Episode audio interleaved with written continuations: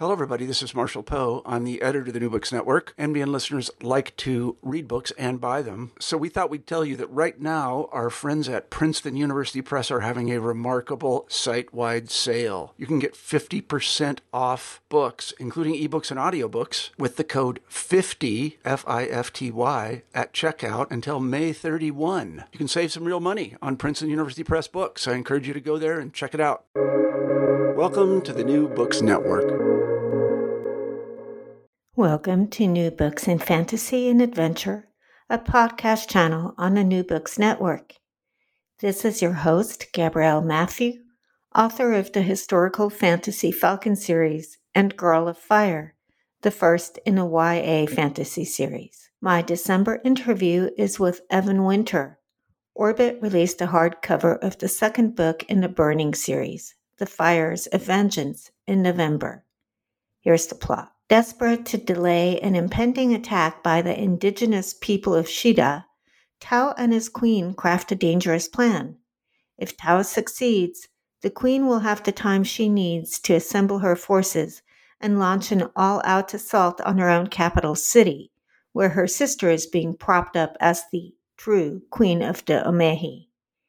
If the city can be taken, if Queen Tsiora can reclaim her throne and reunite her people, then the Omehi might have a chance to survive the oncoming onslaught. A little bit about Evan. Born in England, he was raised in Africa near the historical territory of his ancestors. He always wanted to be a writer, but went to university first, tended bars in two different countries, became a director and cinematographer, and eventually became the creative director for one of the world's largest infrastructure companies. All before realizing that the words in his head would never write themselves. So, before he runs out of time, he started writing them down. There's plenty more to read on his website, evanwinter.com, E V A N W I N T E R. It has cool graphics too. His Twitter account is at Evan Winter, and he's on Facebook at EOM Winter. There are two things you won't find out about Evan on his website. His second language after English was Bemba, which is Zambia's most common local language. And he has double jointed shoulders, and when he was younger, he could skip with his arms. Evan has agreed to do a short reading before the podcast. Hello, this is Evan Winter, and I'm about to read a short section from Book Two in the Burning series that began with The Rage of Dragons. So I'm going to read the chapter titled Duma Sibusiso from The Fires of Vengeance. And the short chapter is about Duma, who is uh, from Scale Jayyed, uh, champion Solarin's old scale.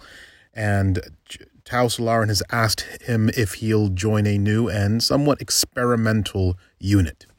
Here we go. Duma Sibusiso. Duma couldn't be sure if he was lucky or damned. Night had fallen long ago, and he was sitting cross legged in the dirt behind the building where they housed the horses. It seemed strange that the animals had a better roof over their heads than anything he'd had growing up. But a lot happened around nobles that was strange. And Duma wasn't one to waste thoughts on foolishness he couldn't control. Instead, he wondered if Tau, champion Solarin, had become some kind of noble. He certainly looked like he had, sitting across from Duma in that red and black leather armor. Scale Jayyed, Duma thought, had changed Tau. Well, it had changed all of them, but him the most. And Duma knew himself well enough to admit that the man Tau had become was a frightening one. Solarin had always had a way of looking at a man like he'd just as quick slit his throat as offer a word. But Duma had known that type back home, and there was usually something you could do to stop them from actually cutting your neck. The thing that made the new champion most frightening was that, as best Duma could tell, there was precious little to be done if Tau got it in his head that someone had spent more than enough time living already. So Duma wasn't sure if he was lucky or damned. But Tau Solarin had come to him that night to ask him to be the sixth man in his new unit and Duma took pride in that. He looked round at everyone, seeing Uduak, Yaw, Themba, Azima, that pretty lady gifted, and, of course, Tau. Unlike Duma, they'd all done this before, and yet he could still see the anxiousness in their faces. Given what Tau had told him to expect, it made sense. And Duma couldn't say he was looking forward to what they were set to do either. It also made his mouth dry, thinking that he was expected to do something Kellan Okar hadn't been able to handle. But the way Duma saw it, if Tau and his sword brothers needed him, he'd do his part. Well, a big welcome to Evan Winter, and thank you for doing the reading. Thank you very, very much for having me, Gabrielle. It's a pleasure and an honor to be on the show. Thank you. Great. So let's talk about your second book, The Fires of Vengeance. In your series, a people called the Omehi are invited by the Xiddeen. That should be invaded. tell us about the Omehi. Do they have special abilities? And uh, tell us a bit about their government system. Yeah, yeah, thanks for the question. So the Omehi have come to a new land. They're escaping something that we don't yet completely understand when we're um, reading book one. And uh, they've landed on this new land, and there are an indigenous people there.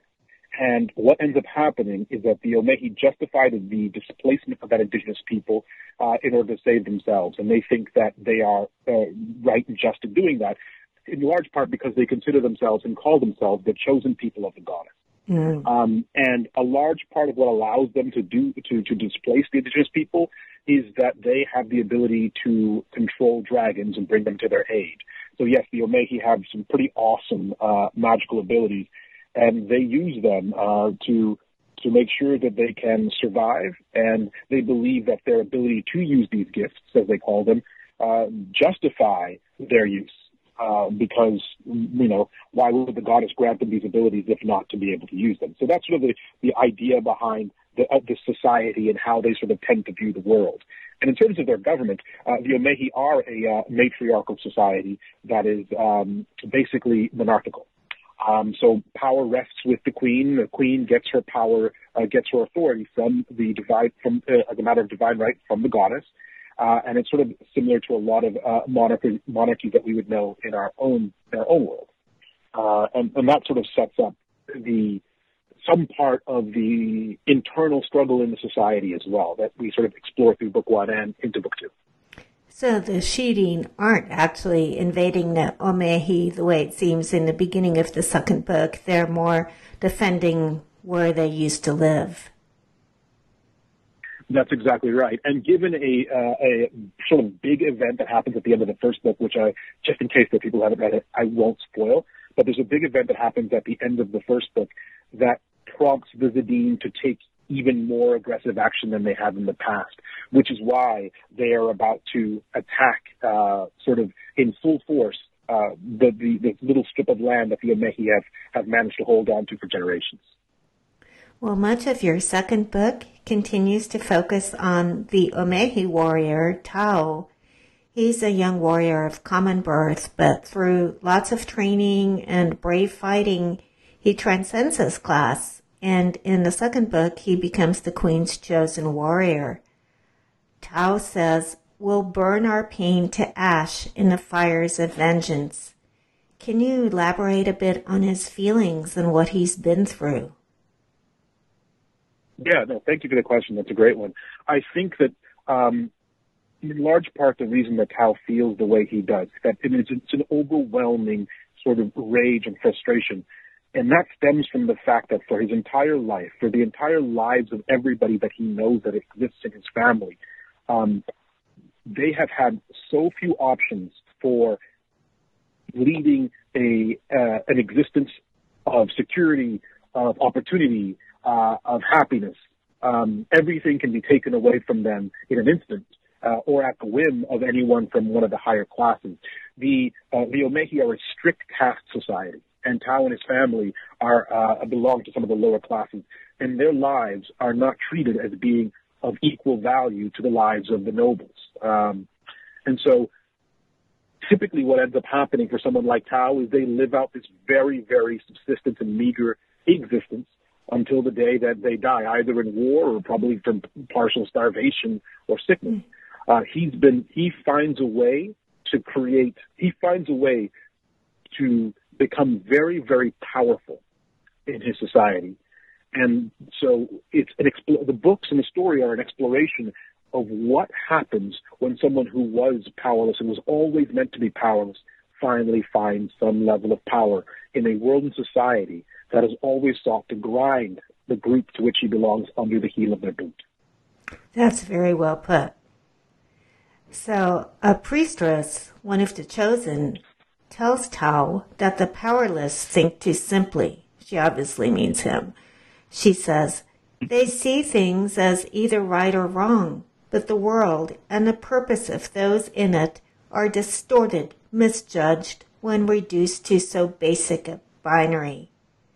Does Tau experience, on some level, does he experience himself as powerless, even though he's an exceptional warrior? Yeah, I think I think that he does. I think that sort of the history and the context of his past um, holds him to a certain level, even though he has within his within the context of the society managed to rise. Um, so it's also the fact that all the people that he knows growing up, knew growing up, all the people that matter to him typically uh, within his closest circles are people that have not managed to find their path, uh, a, a, path out of the misery that is sort of the, just the natural state of their lives in the society. So the problem with the problem with being a person like Tau is that when there's a societal structure that restricts people from being able to uh, live equally among one another, just because someone like Tau, who is truly exceptional, manages to find a way out of that level of oppression, it doesn't mean that the society is more fair. It doesn't mean that Tau actually has that much power because everyone he cares about still suffers under that system of oppression. And you shouldn't have to. Part of the point of that, I think, and the way that he feels, is that you shouldn't have to be exceptional to escape, uh, to escape, I guess, an awful, awful situation in a society. Um, and it's easy to sort of maybe suggest that, oh well, look, you can point to Tau in this it, it, within this within the Omehi society. Um, the nobles could point to Tau and say um, things are reasonable, things are fine in the way that we do uh, everything, in the way that we consider meritocracy, because someone like Tau has managed to rise so far. Um, mm-hmm. But you shouldn't have to lose half your mind to do it. You shouldn't have to suffer what he had to suffer uh, to do it. And that's sort of some of the point I think that's happening there uh, from his from Tau's point of view. So, in Tau's point of view, he has very clear feelings about the roles of dragons in Omehi society as well. Uh, can you talk a little bit about the dragons and why Tau would have strong feelings about the way they're treated? Ah, uh, yes. That's a, that's a tricky question. and I'm going to try to answer it without spoiling very much again. Let's see. I'll say, I'll say this. Um, in the beginning, all all the Omehi understand that or believe because it's their it's sort of their cultural teachings that they are the chosen people of the goddess, and as part of that, they have the ability to call down dragons to their to aid them uh, and to defend them. They call dragons guardians. Um, and as we go through the story, we start to learn a lot more about the nature of that relationship between the chosen, the Omehi, and their dragons. Uh, and it puts Tau in a very interesting position as he starts to understand what is actually going on and why it's going on. Um, and then he also starts to become a bit of a weapon for his society, at least in the eyes of, of sort of the, the royalty, the royal class of the monarchy, specifically the queen. And and so then he starts to be put in a position where he plays a role very similar to the role that the guardians play. And given what he learns about them and the nature of that relationship, it sort of sets up an interesting series of sort of questions and and uh, and, and sort of leads you to wonder about Tau's motivations, the Queen's motivations, and where we end up going from here. At least that's what I that's what I hope happens in the story. And and those are some of the more exciting and interesting questions for me to explore as I was uh, writing it. Yeah. So you mentioned the Omehi Queen's character and it's more developed in book two. Uh, it seems like even her own ministers don't take her seriously. Is that a mistake on their part? I think I think it definitely is a mistake, and it, because Queen Tsiora is someone who very much deserves to be taken seriously, and to do otherwise is to greatly underestimate the type of person that she is.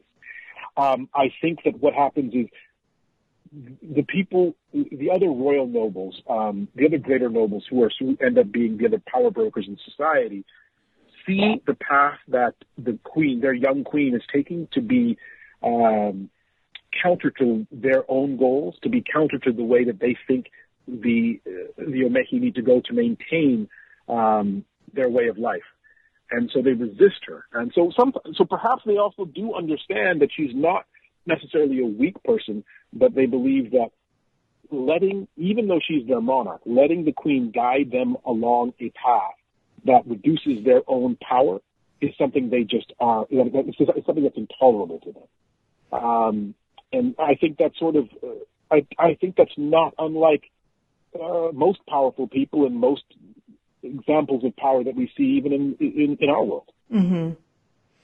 Yeah, she's a she's in some ways a figurehead, but Tau mm-hmm. is is he willing to serve her the way that she wishes?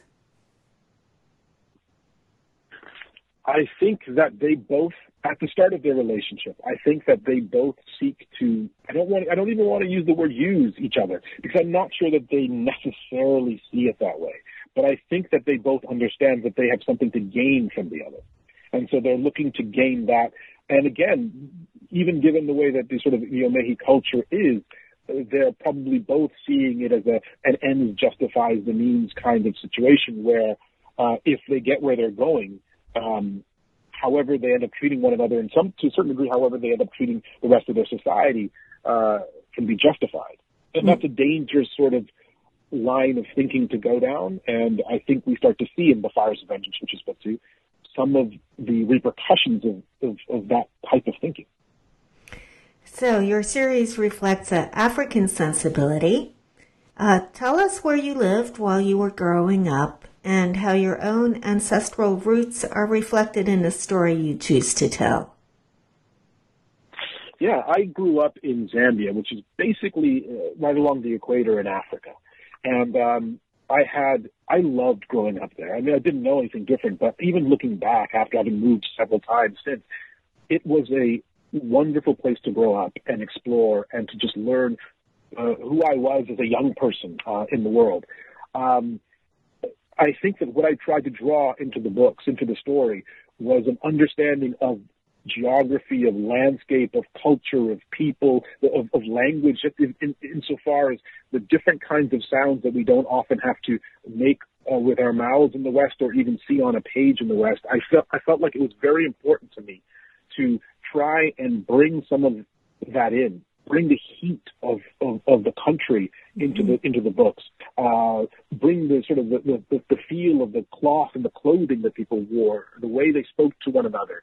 Uh, I'm not drawing specifically from the myths or the, or the actual history of Africa or Zambia or the Xhosa who were uh, part of the inspiration for the type of story, but I am trying to draw from my own memories of what it felt like to live in a place um, uh, that we don't often see in epic fantasy. Uh, I grew up reading epic fantasy and adoring the genre. I still do. Um, and, but I never got to see stories that sort of reflected the world that I knew as I was reading a bunch of these growing up. And, and so the Rage of Dragons and the Burning series is, is sort of my attempt to take from, to take from the, the genre that I love so much and give a little bit more of who I think I am essentially uh, in, into that into that type of story because I didn't really get the chance to see that very much. Yeah, you're carrying your own sense memories and creating a world out of that. Mm. I definitely agree. Uh, epic fantasy seems to center around medieval Europe, especially the UK area, perhaps France. So, yeah, it's nice to hear more and more voices from around the globe. Well, Thank as you. a self published author, you took the fantasy world by storm in 2019 with your first novel, The Rage of Dragons, which did include a marvelous cover. You've now signed a four book deal with Orbit. What in your background might have helped with your success Uh, for example, do you think you invested more financially in your books than the average indie author? Or did you have other knowledge through your prior career choices? Oh, yeah, that's actually a, another really good question. And um, yeah, I think that my background did help. I, I ran my own sort of very small boutique production, music video production company, and I also worked in sort of uh, have a bit of a marketing background as well. And um, when I actually first self-published The Rage of Dragons, it was in uh, the fall of 2017. And what was really important to me was I, I'd done as much reading as I could about sort of the overall publishing industry and where the indie world fit in with that. And I sort of learned that on average, around 2,000 books, new books, are published every single day when you include indie books in the trade books as well. And um, with that sort of information, I was kind of thinking to myself, well, how does any one book get any attention? How does that work? Um, when there's 2,000 new books every single day, plus with the digital world, you have permanent access to almost everything from, you know, from the beginning of publishing. And I guess my thinking was that it's not, so my thinking was that a key part of having readers find your work is visibility. Uh, and one of the powers of online and indie uh, book publishing is that there are tools that allow you to advertise and to promote a book uh, that in a way that you can try and find readers who are the ones most likely to enjoy the type of story you're telling. And, and that was a large part of what I wanted to do. I wanted to say, I'm going to learn some of these online platforms, ad platforms. I'm going to try and figure out um, how to find readers who would be interested in, in the story that's being told here, and then hopefully make the book visible to them, and then ideally they'll give it a shot and, and enjoy it.